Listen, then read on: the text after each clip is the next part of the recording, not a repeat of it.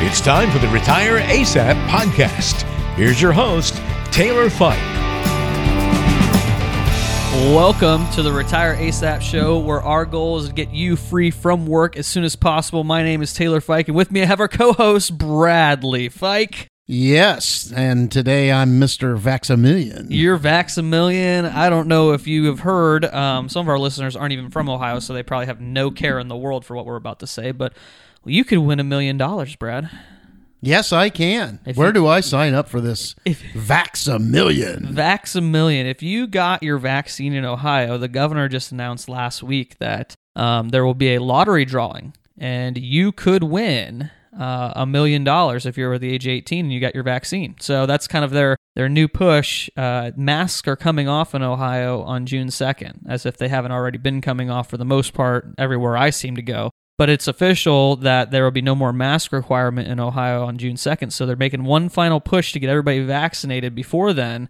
And they're offering a million dollars to five lucky winners over Isn't the month of. like five drawings, isn't Yeah. it? So one person each drawing wins the mill yeah. And if for you're un- 18 and over. Right? 18 and over wins a mill. If you're under 18, age 12 to 18 or whatever, if you're a minor, you can win a full ride scholarship to college. Man, oh man, what a deal! I'm telling you, this is this is the way. this K virus, man, it's kicking some booty. Everybody's getting free stuff. It's, awesome. It's something, I tell you. So if you go to, if you're in Ohio, don't forget they just changed the rules. It's not just a if you're an Ohio voter, you have to sign up for the Vax a Million. It's called the Ohio Vax a Million drawing. You have to go to ohiovaxamillion.com. So don't forget to sign up if you want to win your million and retire tomorrow. I'm so excited for this free stuff. I feel like I'm at a theme park. You're at a theme park. You're just you're this is a show. It's a game show now. This is a theme park, and I'm winning every game that I play. it started off as a deadly pandemic and has turned into a game show where we're all in a lottery. Everybody's trying to win something free and get a stimulus check. Well, I was reading. It's quite interesting. You know, the money comes from the the federal COVID funding that the state got.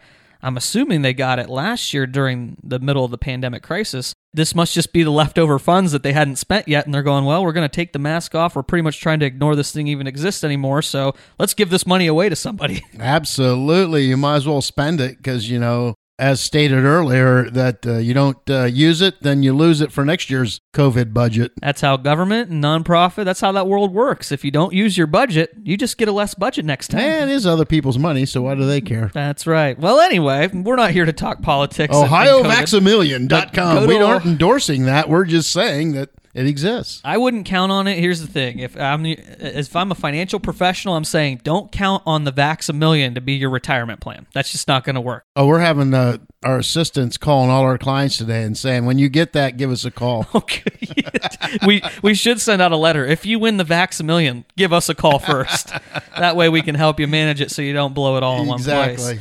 But anyway, All right, let's get down to business, I guess. Enough fun and jokes, right? I guess I don't know. I mean, this is very casual podcast. We don't do a whole lot of business on here. No, we don't. We You're the financial yoga. I mean, most of the time you're over there stretching in the corner. Hey, I'm a little more flexible than I was at our last podcast. I had a little issues because I had gotten the second shot. Remember, I said That's how right. stiff I was and that my uh, uh, flexibility, uh, yoga flexibility wasn't doing well. But my financial flexibility has been in full 100% steam ahead. Love to see it. Gotta love. That's just that's the way you want to hear it. Just full financial yoga flexibility. Yep. So uh, things are pretty much back to normal. The shot is wore off. I'm just going to wait till next year when my DNA starts short circuiting and then I become some kind of robot. Well, I was joking the other day because you know everyone thinks there's either a tracking chip or a 5G, you know, whatever. I've been getting great cell phone service since I got my second shot, so I feel like I am now a walking 5G tower. I can call anybody anywhere. Yeah. And you know, you could probably uh, stop paying Verizon.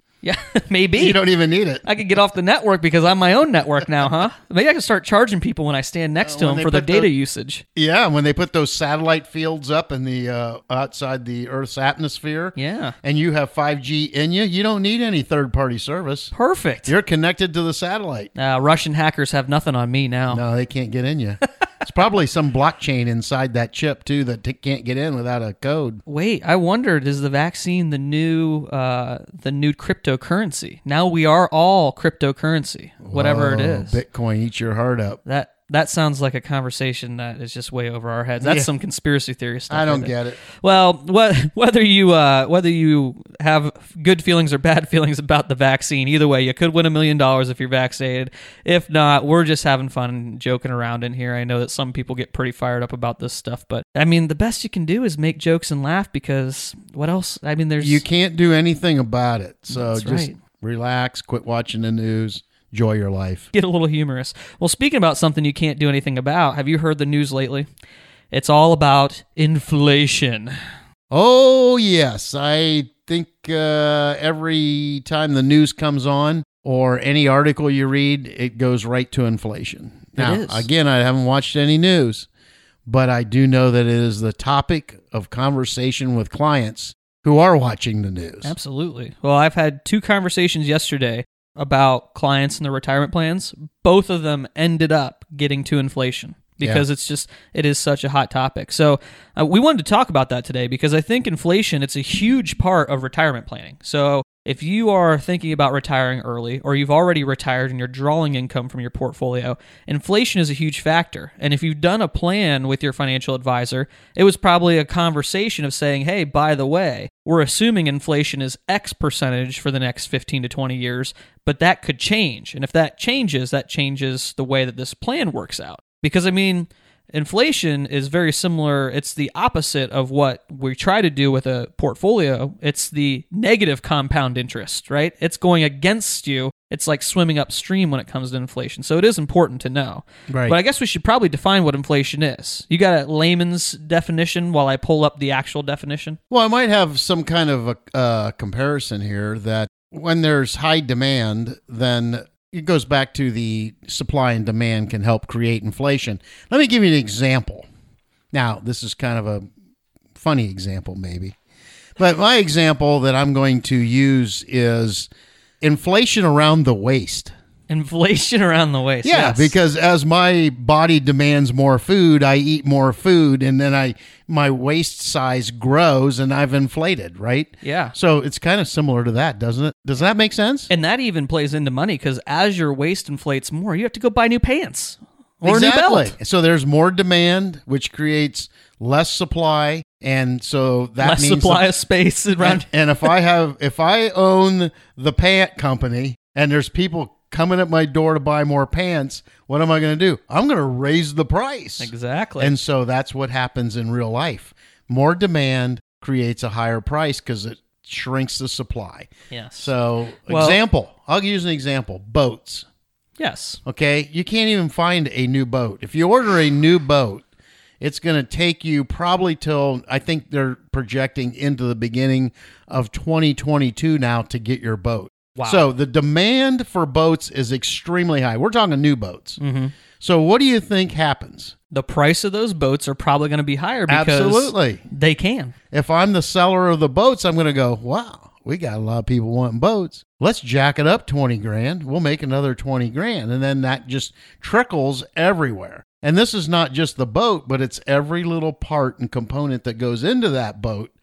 That guy who's making the the stainless steel screw for whatever goes, well, there's a huge demand for this, so I might as well raise that five cents. And then it just snowballs, and it, this is what happens with inflation. It's really interesting. Uh, so I looked up the exact definition because I, I think the way you're describing it is exactly what it says. Inflation, in this case, what we're talking about in the economic side, is a general increase in prices and a fall in the purchasing value of money. So essentially, what it's saying is things are starting to cost more.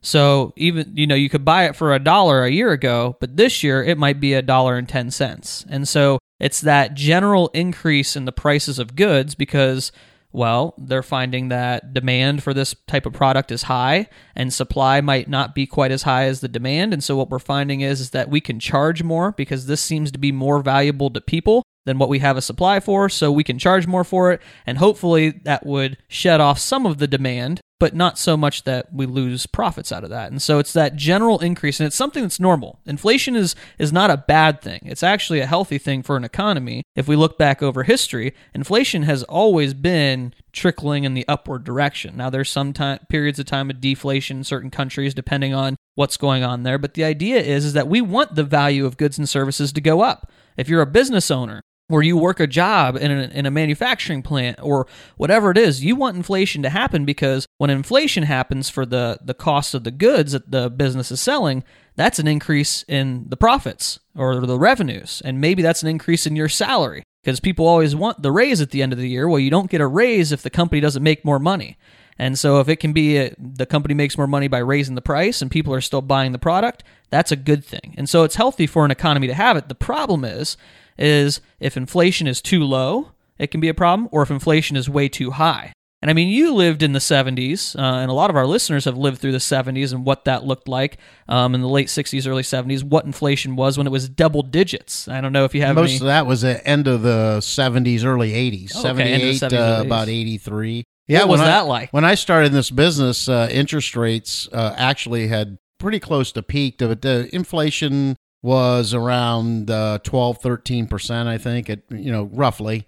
Mm-hmm. And uh, you could get a CD at the bank and that would pay 13, 14%. People thought that was just awesome. Well, yeah, but the point was that stock market cost returns. of goods are going up as fast as that. So you Yeah. really weren't gaining any ground, but people didn't see that. They just see the you know the CD rate. But to we've been talking about what inflation is, but for, to the consumer side, to a very simplified consumer side view of it is I'd like to explain it to clients as okay, if a loaf of bread is $2 today, and we have 3% inflation this year. Next year, that loaf of bread is going to cost $2.06, right? Right. So that is where you feel the pain. A can of soup is a dollar today, and you got 4% inflation. That can of soup next year is a dollar and four cents. So your dollar does not buy that can of soup. Now I got to pull out four pennies. Now that doesn't seem like much, but if everything that you're buying every day at that from that one year point to the next year point is up 3% or 4%, it does add up. So you as a consumer now all of a sudden my $100 doesn't go near as far to buy stuff. Right. Right? Well- I mean that's a consumer view of it and it's a it's called the silent killer, right? Cuz Yeah. you don't you don't really feel it. It's so painless. it happens at a low enough rate that you don't notice it nearly as much as you think. Like you say, a dollar turns into a dollar four. So you go, well, what's four cents? I got four pennies in my couch cushion that I could spend. But the problem is, is that that dollar four maybe over the next five or ten years now becomes two dollars or a buck eighty nine or whatever it is, depending Right. on the inflation rates. Now all of a sudden. Before I know it, I'm batting my eyes and I'm paying twice as much for the same product that I was buying 10, 15 years ago. And when we look at retirement, this is where it really kills you. As you go, I'm expecting that I need forty, fifty thousand dollars a year in income. Well, that's great. You need forty, fifty thousand dollars in income today. But what happens when 20 years from now you're age 70, 75, age 80? Your 40 or 50,000 dollars now needs to be closer to 80 or 90,000 dollars. Does your portfolio generate that? Because if it doesn't generate that kind of income for you, you're still stuck at 40 or 50,000 dollars. You might be living in a very poverty style of life compared to what you thought you were going to be living in Right. because you're like, oh, well, I just need 40 or 50 for the rest of my life. That's not the case because the things that you're buying today are going to cost more down the road. And if you're not factoring that into your financial plan, inflation can be the killer of it, especially if the inflation rates are extremely high. If you're in double digit inflation rates, you are fighting a very uphill battle to be able to keep up with being able to purchase the lifestyle that you're purchasing right now. And I don't think we'll ever see double digit. In fact, the Fed has figured out how to control inflation, and uh, they've controlled it quite well, around the little bit under 2% in the past. And this particular inflation scare currently, which is everything in the banner news, I mean, it's everything. Uh, most of the economists and analysts that I'm listening to in podcasts or reading in articles, they're not as concerned as the flashy news media wants us to be led to be.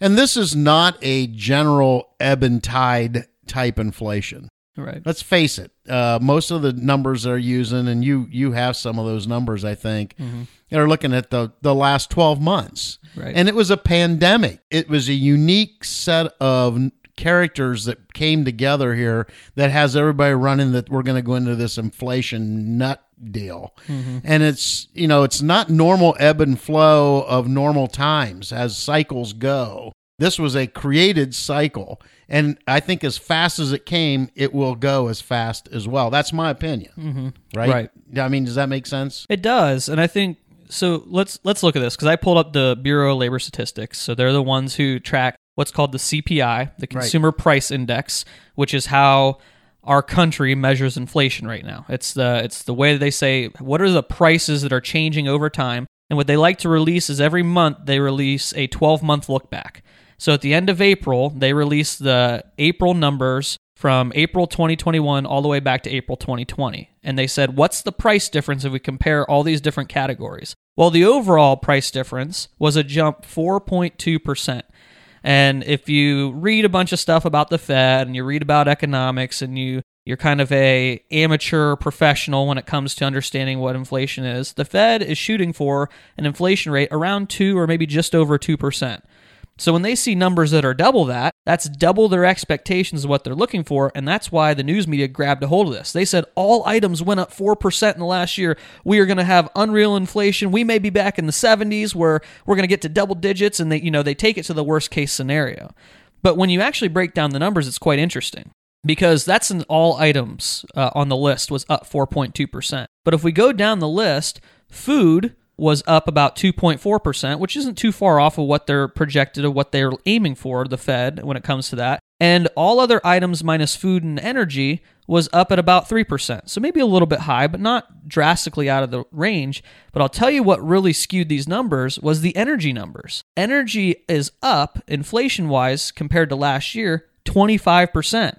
50% wow. jump in gasoline prices, and natural gas is up uh, 12%, according to this uh, year over year average. Right. Now, you look at that and you go, well, that's just unreal. 25% jump in energy costs. Well, if we look at where we were last April, the gas prices had just plummeted because they had government shutdowns, we had country lockdowns all over the world. People weren't traveling, airlines were struggling, they were getting bailed out by the government. I mean, clearly gasoline and energy type stuff is needed to come back and rise in price. Are you saying year. there was no demand? There might have been no demand for that type of product. Therefore, the prices fell, went down. Okay, amazing. That was a year how, ago. Amazing how supply and demand economics Isn't is so something? true. We're coming around here now. But we look at those numbers and we go, yeah, 4.2% is a big number. But if the majority of it is coming from that skew towards that range is coming from the energy side of inflation, well, yeah, we would expect that to be happening now that things are opening up. People are traveling more. They're planning their summer vacations. I mean, it's a no brainer that logically it makes sense these prices would jump from a year ago.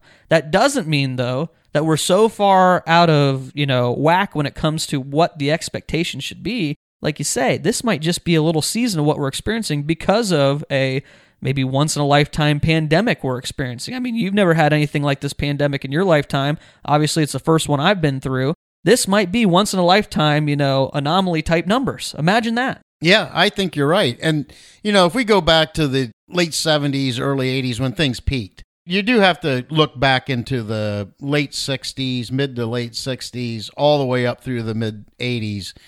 We were in much higher inflation times. I mean, four, five, six percent.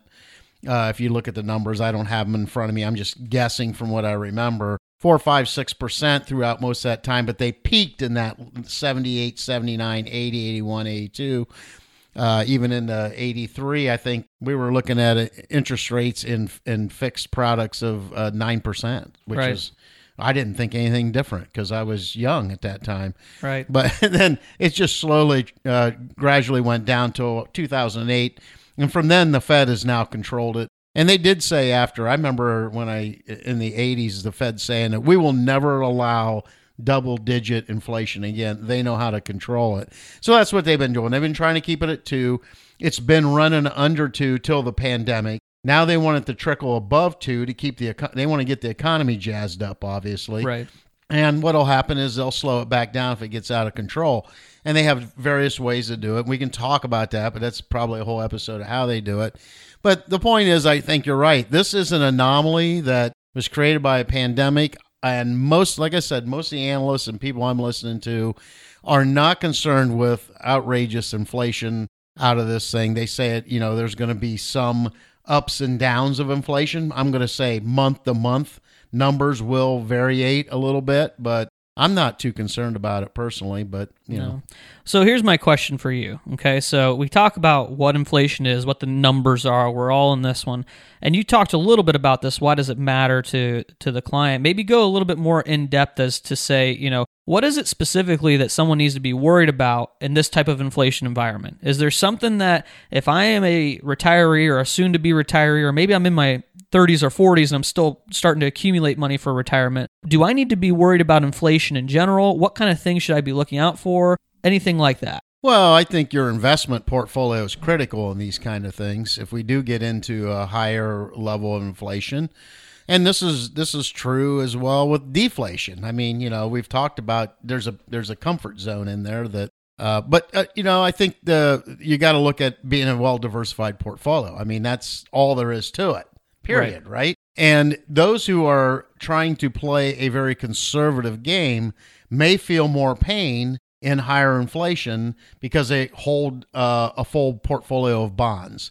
And especially those, in my opinion, again, my opinion, my opinion only, is those who will hold just a small list of bonds. So if I go out and buy an individual, maybe 10 or 12 bonds, individual bonds, those are bonds that again this is a whole nother segment of how bonds work but if we have high inflation they may feel the effect as a, as opposed to someone who's in a broadly held mutual fund or ETF that has all kinds of bonds in there right a Right. full diversifica- diversified basket of bonds so that would be my my biggest thing is to you know be careful not to be too conservative Right. in these times Well, and that was the question that I got yesterday is, hey, with this high inflation, um, should I be more conservative? I think there's a misconception out there that high inflation means that the market's going to crash. And not saying that inflation can't have effects on the stock market, but we have to be a little bit more aware of how inflation affects the bond market more than it does the stocks. And does it have effect on companies? Absolutely, and their profits and how things work, sure. But the bigger thing is, is the value of the bonds are based off of the interest rate that they that they drive. And so if you sell a bond today that has a 1% or 2% interest rate, and all of a sudden inflation goes up and the interest rate on the next bond is at 5%, which one do you want to buy? I want to buy the one that gives me a 5% return, not a one that gives me a 2% return. So if you're holding that 2% return, sorry, you're out of luck. I'm going to buy a new bond. I'm not going to buy the bond that you have in your portfolio. So the value of bonds is heavily dictated by what interest rates are, and inflation can dictate part of that. Now, again, we can go way into the weeds and talk about that in another episode, but the reality is you need to be aware that going more conservative in a high inflation environment may not be the best way to make money or conserve money. Now, in certain scenarios, long term, conservative may be a good fit for you. I'm not saying that if you're in a you know, a 20% stock portfolio, 80% bond portfolio, that we need to jump ship and flip it around and go 80% stock because the inflation rates are going up. That's not what I'm saying. If you're in a 2080 portfolio of some sort and more conservative in that look, then you need to look at those things and say, okay, why did I do this originally? What's the whole scope of the plan? And a lot of that's probably income based. A lot of it is probably based on the estate plan and the legacy you're planning on leaving. Those types of conversations that need to be had about your specific portfolio. Not so much about, well, one month of inflation is higher. We should probably change everything and throw a wrench in the plan. Right. And I've had conversations in the last few weeks of, you know, where should we be? Should we make, you know, and it always goes back to the famous words that we use, the three words, stay the course. Stay the course. It really is. You have a portfolio design based on the risk that you are willing to take, the time frame that you need to utilize that money, either, you know, building or uh, uh, drawing money out on a regular basis. So, why would you change just because there is potential effects when we do financial plans do you do you personally put inflation in those financial plans? Yeah, and I over I overcompensate most of the time for inflation. so there you go. A lot of times i mean we look at this inflation what i what i would say has been the average for the last decade or so is around 2% but i run it at 3% in a lot of our financial plans. Why is that? Because even though last year it wasn't 2% inflation this year if we look at already we're at a 4% for april to april so because of that fluctuation i try to lean towards the end of even though the average has been lower i'm going to go with a little bit higher than the average just to compensate for that now if we get lower inflation great. That means that the financial plan works out better for the client when it comes to income. Um, but if we get higher inflation, at least I lean towards that side and I was helping them prepare for it. Yeah. So in your financial plan, we've already put in there that to make sure you don't run out of money before your life expectancy or whatever number you want us to run in there. A lot of times 90, 90, age 90 to 92. It's already got inflation figured in there. So when we talk about uh, percentages of success out of that, it's usually has that inflation component in there. So there's no reason to panic if it was done right and you were going by your financial plan, and which I would hope that's what we're following. If we're going to design it all and go through all the parameters that people follow it, then you have nothing to worry about. Going about happy life, you know? Absolutely. And this is probably another plug for connecting with your financial advisor on a regular basis, right? Oh, yeah. Because, okay, let's say you ran a financial plan five years ago. And yeah, you projected the numbers out and you said, oh, yeah, according to, you know, 2015, 2016, I should have money that'll last me all the way until I'm age 90 and all the way up until 2030, 2040, whatever it is that you projected out to. Well, if you're not checking in on that on an annual basis and trying some different numbers and seeing, right now, if a client comes in, I may plug in a 4% inflation rate into their plan just to show them what effect that would have. Does that mean we make changes? Maybe, maybe not. But we need to know that. And if we're not checking in with you on a regular basis and adjusting those numbers, how would you even know if your plan even works still? You got to be agile and flexible, right? Financial yoga, you got to be flexible with that stuff Absolutely. to know that each year it might be something different than it was the year before or five years ago. And engaged. You got to be engaged in your plan. I mean, That's right. And if you're engaged, then you're probably not going to freak out about what the news is talking about today or any day, right? Stay engaged, know what's going on with your stuff, and just trust the process. I mean, finances there's a there's a science side to it. There's the art side to it of you know trying different things and more variables and things like that. But in the end you have to pick something and just go with it. You can't be trying to jump ship to one train or the next and keep moving from vehicle to vehicle or plan to plan. It just needs to be something where you say look this is the direction i'm going to go. I may stay flexible so i may go a little bit to the left a little bit to the right depending on what the circumstances are but you got to quit doing this 90 degree turn here and then 180 degree turn here and then another 90 degree turn in your plan. It just makes for a mess. And what you'll end up doing is destroying your wealth and not building any. You mean spazzing out kind of thing? I think that's the, the better way of putting it spazzing. I also have to say that our most successful clients, people that have over the years created an abundance in their accounts, an abundant life, have been ones who do not vary hardly at all, if ever. Whatever we sit down and do in our original plan, they meet regularly and they do the same thing regularly all it can last 20 30 years we have plenty of people that have been retired for 30 plus years in this office as clients and those successful ones are ones who do not variate off the plan Right. they don't let things bother them. But it amazes me the ones that come in here and want to flip around and flop around and change. Those are the ones who don't haven't really created any wealth for themselves. They and they're still looking for that next bullet. And that next bullet is probably not going to hit you. Right. It's you know, it's talk. Some guy might have got lucky somewhere in something, but bottom line is the most successful people stay the course on their plan. and they live a much more peaceful life with that. I think the the clients that aren't in our office every year, every couple years, saying I need to flip all the way over to this. I want to go from fully aggressive to fully conservative, or I want to change my plan around completely. I want to stop drawing income because markets could crash, or whatever it is.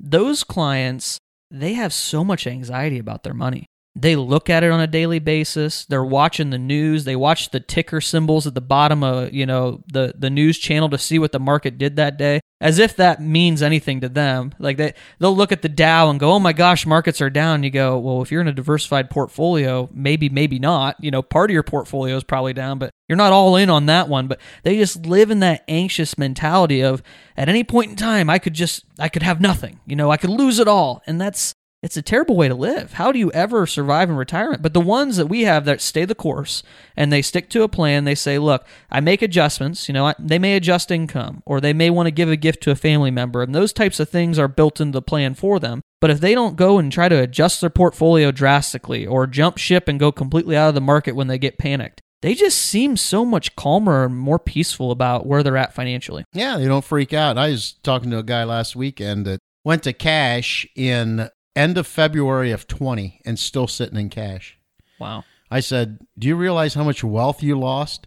Oh, I'm not ready. It's it's still going to crash. Now he's a he's got political issues in his head, Sure. and that you know what's going on the the change of regime to him says that you know this this is all coming to an end. And and I said, well, I I can't tell you it is or isn't, but my belief is that I don't think it's really going to matter in the grand scheme of things. We've had party changes and wild and wacky changes over the years, and the markets still seem to win. So you're the only loser in this. Right. And you could tell his tone was a little down because he knows in the last, you know, 14 months that he missed out on a lot of return. But the bottom line is there is a typical spaz behavioral issue. right. And if he would have stayed the course, he'd been fine.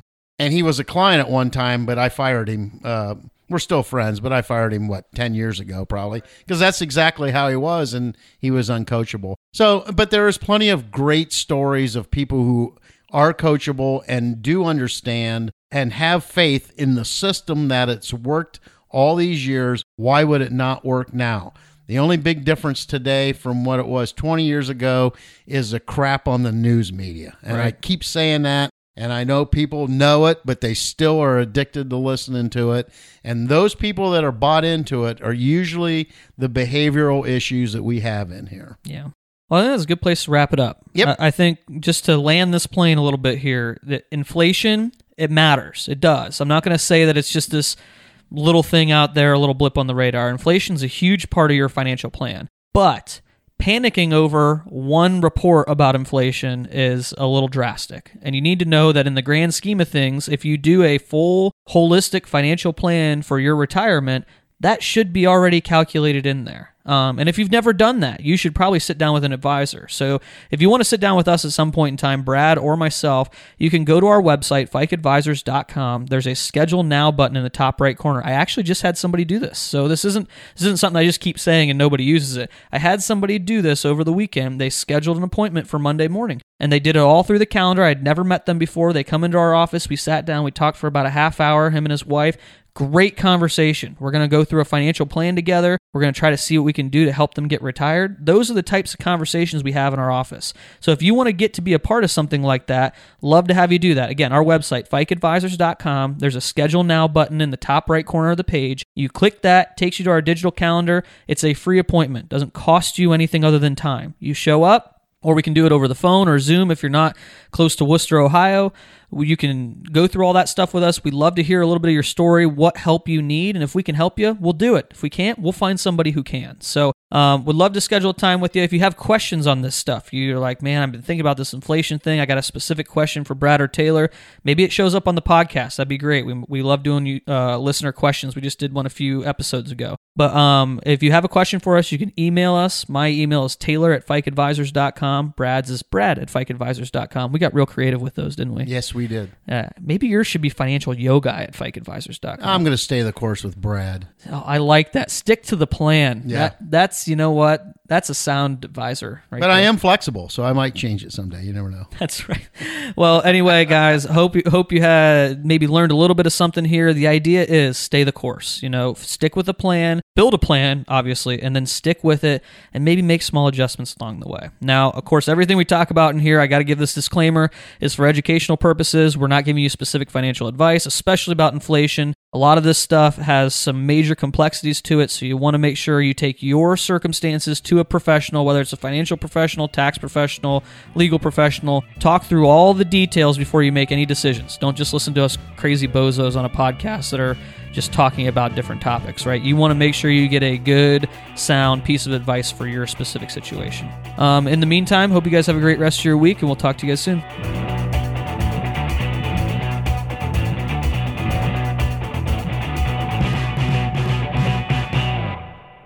Investment advisory services provided by Fike Advisors LLC. Information provided is for informational purposes only and does not constitute investment, tax, or legal advice. Please consult a professional before taking any action. Information is obtained from sources that are deemed to be reliable, but their accuracy and completeness cannot be guaranteed.